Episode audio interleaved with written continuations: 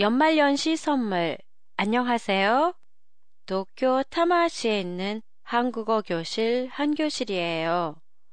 연말이 가까워지면서 일본에서는 오세보 안내 카달로그를 여기저기서 볼 수 있고 오세보로 뭘 보낼까 고민을 하게 되는데요.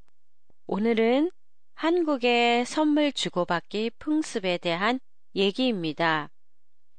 한국에서도 일본의 오세보와 비슷한 연말에 선물을 보내고 받는 풍습이 있어요.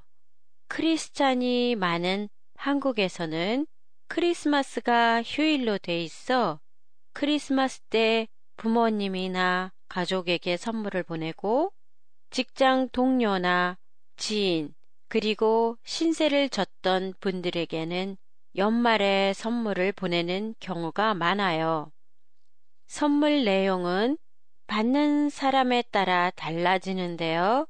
부모님에게는 현금이나 건강 제품을 많이 보내고 직장 동료나 거래처에는 주로 상품권을 보내요.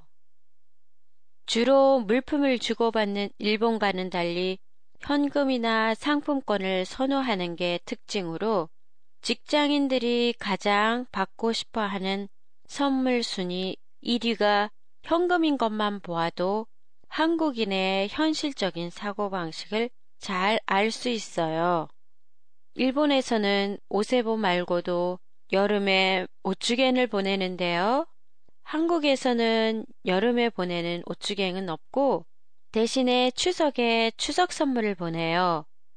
추석 선물은 연말 연시에 보내는 선물과는 달리 선물을 보내는 대상이 부모님이나 회사와 관련된 곳이 대부분이에요.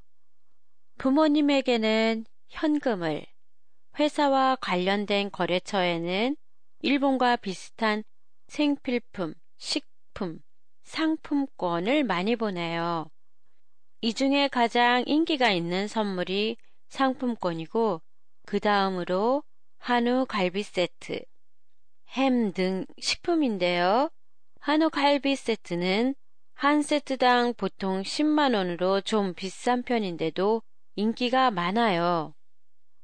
팟캐스트에 대한 여러분의 의견이나 감상을 보내주세요. 보내주실 곳은 한교실의 홈페이지 한교실.com이나 트위터, 페이스북을 이용하세요.